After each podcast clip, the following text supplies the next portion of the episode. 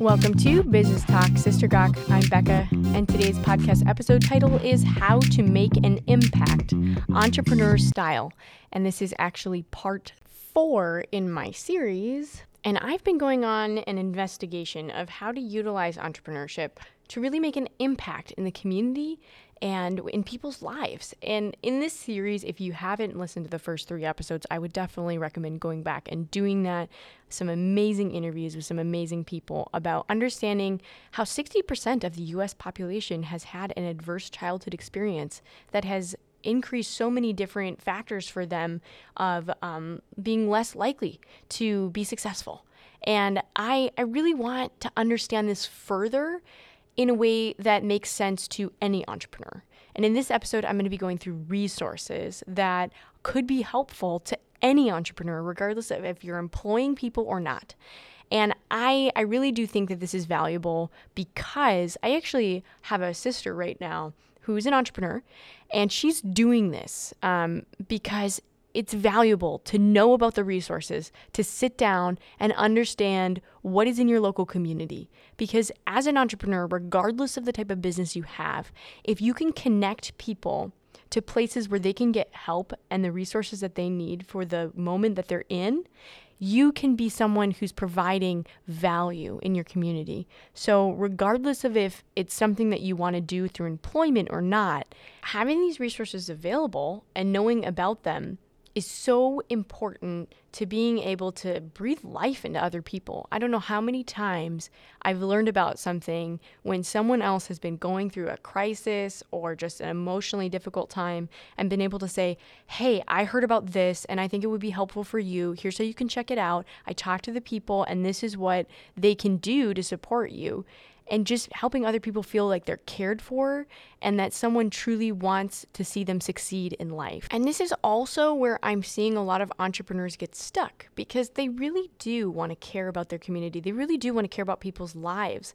But most of them are going it alone and not utilizing and understanding the programs that are available or developing those relationships to make sure that their outside of work needs that their employees have can be met in other ways and it's uh, making a lot of them burnt out right? And and i don't want that to happen where you say i can't employ anybody else anymore. It's just too much work to try to make sure that this person is being successful. They've got a lot of baggage going on. And i want you to not feel like you have to be the only one solving these problems because you shouldn't. And there's lots of opportunities for other people to come alongside you and support the fact that you do really see potential in somebody and you do want to employ them to do a job. But we need to understand some basics to this, right? The first thing I, w- I really want to recommend is understand that employment cannot be everyone's first priority. And a lot of times, housing or sobriety or um, mental health stability are places they need to start before they can even become ready to be employed. And I we're going to talk about this next week as well with an organization locally that I know in my community that's doing an amazing wraparound service approach to helping support people through those areas of struggle before they go after employment. And and there are places that are doing that. And and I know that a lot of times as a business owner, you see the opportunity in somebody and you want to employ them, but they're just not there yet. And so how do you be that warm lead that brings that person from point A to point B? And, and I'm going to talk about that today. So, the first areas that I think you should know about in your local community are nonprofits that help people with uh, childcare, getting their GED, say if somebody doesn't have their high school diploma, or money management. There are lots of nonprofits in, in different communities that are paid by the federal or state government to help support efforts where people are maybe lacking or trying to get an education or finishing that up if they haven't. Now, social services is another place that you need to know about. And a lot of times when I say social services, people think, "Oh, these people are going to take my kids from me." That that's not what social services does. That's that's a specific child protection services, right? Social services, they have programs like children's mental health where you can get a social worker that can help if your kids are going through something hard and they can come alongside you and support you with resources such as respite or connecting you with people who are qualified childcare providers or finding different resources for therapists and all of that. Because if something's going wrong with your kids, more than likely you're going to be distracted from being able to do a good job at work. And if there's other supports within your community that could help that person, they're really worth knowing about as a business owner. Another helpful resource to you as a business owner should be the Department of Economic Development and Employment. On your state level, there should be programs that they're rolling in your area that you should find out about. Because a lot of times, if you're trying to add jobs to your community, there's actually resources and funding available that you can go after for paid training for your employees in a new skill if you're trying to diversify, anything like that. There's a lot of different programs for that. And I think that most people are not aware that there's ways that they can subsidize the training that they're having to pay of their employees in growing their business. So definitely check that out. A subcategory of DEED, right, Department of Economic Development and Employment, is um, workforce development within your region. There's a lot of different things that workforce development can be doing regionally that that can impact what options are available to you. So for example, a lot of initiatives for my area include apprenticeship programs. So, say you have somebody that would make a great employee, but they just do not have the skills yet to be able to work for you, and you don't have the time, say two years of your time, to train them in a specific trade. Well, apprenticeship programs are set up a lot of places where they can learn those skills and you're not having to pay the wage for them to learn those things. And then they can come back to you after they've graduated with their certificate, and you can employ them as somebody who actually has the basis to be able to do the job functions that's required and necessary for the position that they're filling. Now, with that caveat, a lot of these programs, when they start out, if you're one of the first people testing the program, you're probably going to get the most support and I think that that's great if you want to start talking with people in your area about workforce development and communicate your needs as a business owner and say, this is what I'm looking for. A lot of times they can help build the programs that they're already working on around the needs that you're seeing if you can give them feedback as an employer. Now, what I've found with these programs, a lot of times though, is as they grow, the government usually wants more and more data points on whether or not it's working and all of that, which can end up becoming a major time suck in terms of administrative costs to be able to keep being a part of the program. And some businesses have the capacity to do that and others don't. So, throughout that progress, if you are ever in something where there's a government subsidized program that you're trying to be a part of, you have to continue to communicate what's actually doable or is an undue hardship on your business to continue to participate throughout those programs.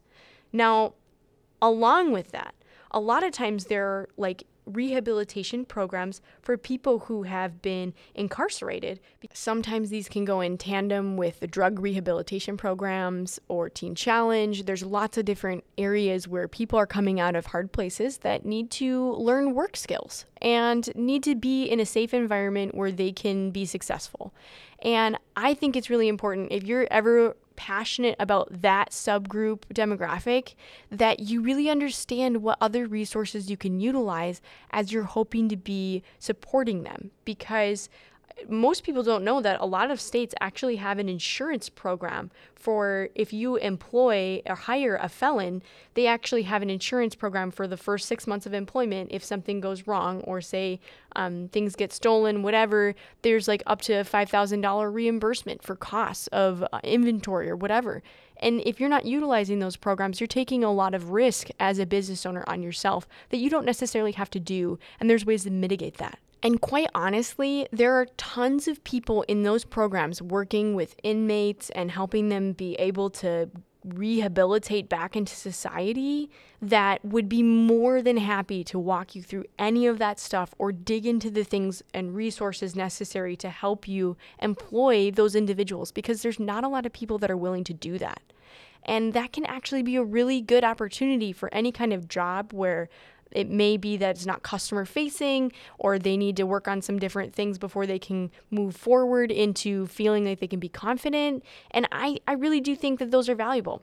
So, the next area that I also think is far underutilized by so many business owners because we don't know about it is vocational rehab services. Now, this is actually a, a, subset of Department of Economic Development and Employment in a lot of ways, but it has a little crossover with the Department of Disabilities and advocacy for Americans with disabilities because it's it's two different areas, right? People maybe who are recovering from like a surgery or a injury and they're trying to get back into the workforce. Maybe it's somebody who utilizes these services because they're trying to get a job that will be accommodating towards the fact that they're in a wheelchair, or maybe it's somebody who has um, cognitive issues because they're developmentally impaired, or even people who like have dyslexia or things that are mental health related for like anxiety or depression can also utilize these services. And if you have an employee that is in one of these camps, you should really understand what vocational rehab services can do for you because there's actually um, a big under- misunderstanding with business owners about what's a accommodation for the workplace they can make for somebody who has a disability. And a lot of times vocational rehab services can support like job tryouts. So, for example, if somebody maybe could be like a, I'm not really sure if I can employ this person because they have a lot of needs, but I want to try it, there is actually a program where they can do that with you, where you can have them work on the job for a couple months and you can evaluate how it's going. And in some cases, they will actually pay the wage of that individual up to like 120 hours for them to understand if this is going to be a good fit long term. And there's no risk to you if you have to say no, this is this is not going to be a good fit because this person isn't able to do the job functions. But working with those programs, trying to, to support the employees that you have in a way that really does make them successful, but it also limits the, the financial output you have to have to accommodate for that person can be really valuable. Even in terms of uh, different equipment that that person may need to be able to be successful at the job, such as like a screen reader, because maybe they're blind or have a head injury from a previous concussion. There's lots of things that can really, really be helpful that most business owners don't even realize they can utilize and help people be successful. I think it's also really important to have a good relationship understanding with your local housing authority because when you talk with your housing authority, they can tell you what's available in terms of whether there's like rent assistance for your region or even in cold areas. Sometimes there's uh, certain months of the winter where it gets so cold that you have to pay a lot more on your heating bills. And for somebody that's maybe just learning how to manage their money or doesn't have a big emergency fund set aside because they may be working on minimum wage or just above that, I think it's really important to know what those resources are so that it doesn't become a debilitating crisis for someone who you're working with. And I think that understanding what it takes to be able to get someone into housing can be very, very valuable. Right now, even in my community, there's other places such as um, the Food Shelf or Salvation Army that I think are really valuable things that I want to know about because a lot of those people that are going there maybe also qualify for other things that could support them during a time of need. And especially with mental health issues going on, these can be really valuable resources. And I want to go back to vocational rehab services just for a second because did you know, and, and especially even with like people coming out of incarceration, there's actually two programs within my area that kind of do this kind of stuff. Um, there's actually an opportunity for job coaches where somebody can come and be paid to be on site with an employee and help them learn the job functions as a one on one coach through all those things. So you don't have to do it yourself. You can train that person the same way you would any employee that's just starting out, but then there's a job coach that can sit with them and help them learn the skills additionally and make sure they're crossing all their T's, dotting their I's on every step of the process. And you don't have to do all of that. Now, not everybody obviously qualifies for these programs, but it's important to know which ones are available because a lot of times when you're looking for employees, these programs actually have people they're already working with, and they don't have enough employers that are willing to hire these people. And they have already all the services set up. They're just looking for an employer to give them a chance. So those relationships can be very helpful and symbiotic in back and forth referring what needs you have or what people they have to be able to help you. Another area that I think is really beneficial for you to know about as a business owner is actually what services are in your community for your aging population locally. Now, this is important because a lot of people, especially now that the boomer generation is retiring or getting older, there's a lot of um, Gen Xers and millennials that are actually taking care of their parents, maybe even on top of taking care of their kids. And sometimes those people need supervision because they're going through things like dementia or whatever that that really inhibit that person from being able to leave their home and be employed. And if you're aware of these kind of services that can support them, maybe with like adult daycare or even like having a, a, personal care assistant come in the home and support them, that can be incredibly valuable.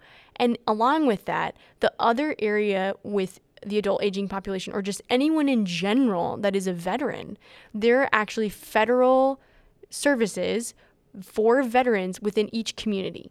Knowing who that contact person is can be so valuable to helping to get people assistance, whether it is anything to do with their transportation to a medical VA facility or even support for honestly yourself if you're a veteran because they actually have a whole suite of services specific to if veterans want to start their own business.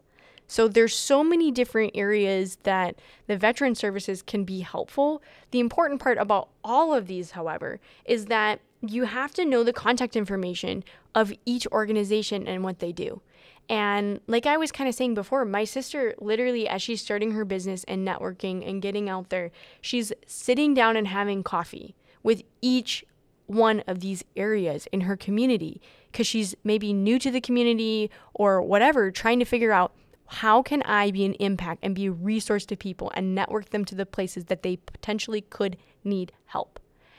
And I think I cannot say this enough as an entrepreneur and somebody who's networking and somebody who wants to be invested in their local area, it doesn't matter if you're going to employ people. If you ever hear of somebody having a problem where they need support, these are all resources that you need to know the contact information for the person who's running the program. Now, with the caveat that a lot of government organizations or nonprofits have like an average of a two-year turnover time frame, so you maybe have to connect again, or the the services and the grant funding for each of the different programs may have changed based on legislation. So it's important to know the most updated information on what programs are available. So, for example, right now in the state of Minnesota, Vocational Rehab Services actually has a program for work experience for kids ages 14 to 21. Now, they don't always have that program, but right now they do. And that's beneficial because it means that there are kids who qualify because maybe they are on an IEP at school or maybe they have ADHD, whatever, and they're wanting to get job experiences where they can be paid where the wage is paid by the government program to work for an employer to gain skills such as cash handling experience or um, customer service that they maybe would have never had the opportunity to do as a young person. And I think those are things that can be incredibly valuable to a business owner who's looking for a little extra help and maybe looking to mentor a youth within the community. There's so many opportunities, but not being engaged locally in knowing what's available, you get to this place where you're trying to figure it all out on your own. And I, I don't want that to happen for any business owner. Now, there's a couple more services that I want to just talk about, or, or organizations, groups that I think are really valuable to just kind of keep in your back pocket as things that could be very helpful to people in your community or people that you employ. So, for example, any kind of support groups for, say, parenting or grief share I don't know how many people I have referred to a grief share because something's been going on in their life that they really need to get through and they can't keep working or they can't keep doing life until they have dealt with those areas that they need to address. And AA groups, support groups for people who need to stay off of drugs or be s- sober. Those are so important, and knowing the contact information or how to get connected, um, those can be so, so valuable. And I, I want to make sure that other entrepreneurs know about it because that's how you can be an impact in your community that just spreads so much farther beyond making a profit. And I really do think that there's so many other valuable areas that I probably haven't covered because I'm just not familiar with them yet. But they're out there, like foster care clothing closets for, for families that need clothes in an emergency, or all these other things that potentially are things I haven't even thought to cover today that could be valuable. And there's probably more specific resources to your community. And that's why I think making an impact means understanding what's available to your area and really getting involved locally. For the Gawk portion of my episode today, I'm going to share a story with you about a time that I learned something incredibly valuable that actually has helped me on multiple occasions throughout my life. A few years ago, uh, we had a young man that we were connected with just through community that we cared about. And he was going places in his life or doing different things and I knew he was moving away. And I told him, "Hey, if you ever need to call somebody, if you ever are in a situation, here's our phone number. Because we want you to know that we care about you and we love you." And a couple years after that, I got a call from the chief of police from a different town. And he said, I have this young man here who this is the only phone number he has of anybody that he knows and cares about him, and he's homeless and he needs a place to stay. Do you know what we can do? And at this time, this was the first time I'd ever have somebody call me about homelessness, and I didn't know what the first thing to do was. So I called my father in law because this guy is so good at knowing exactly what to do in these kind of crisis situations. And he told me something that was incredibly valuable that I didn't know. He told me I have to call a phone number locally, it's 211 it's kind of like 911, but for homelessness. And he said, here's the exact words you need to say. Because if you say this young man is living with you, they will do nothing because they have to be either living in a car or out on the street in order to be considered homeless. And if you say, yes, he has a place to sleep, they can't do anything. So the words that you use and the semantics of it are important for being able to get this person help. You have to tell them this person cannot stay with me in order for them to open up a case file. Now, I could digress into the fact that this is really stupid for the government, but anyways, we're just going to keep going. Um, so I did. I called this number and I had the chief of police at my house. We talked through it. I ended up also calling my pastor and saying, Hey, I have a kid here who needs a place to stay. What do we do? And he actually had a lot of experience with getting people into um, emergency housing for homelessness. So we were able to, miracle of miracles, get into a spot open at a homeless shelter where he was able to then uh, be able to stay the night and in the next couple months where he then got connected with a social worker who connected him with a uh, job experience program for construction and was able to start getting some assistance in figuring out how to get an apartment or finish his GED and all of these other things that he wouldn't have been able to do if he didn't have people that were able to call different resources that were within the community. And and the reality is that half of these things I didn't even know about and I had to call other people to find out. And since that moment, which I'm so glad we were able to get him on the right track and find resources that could be applicable.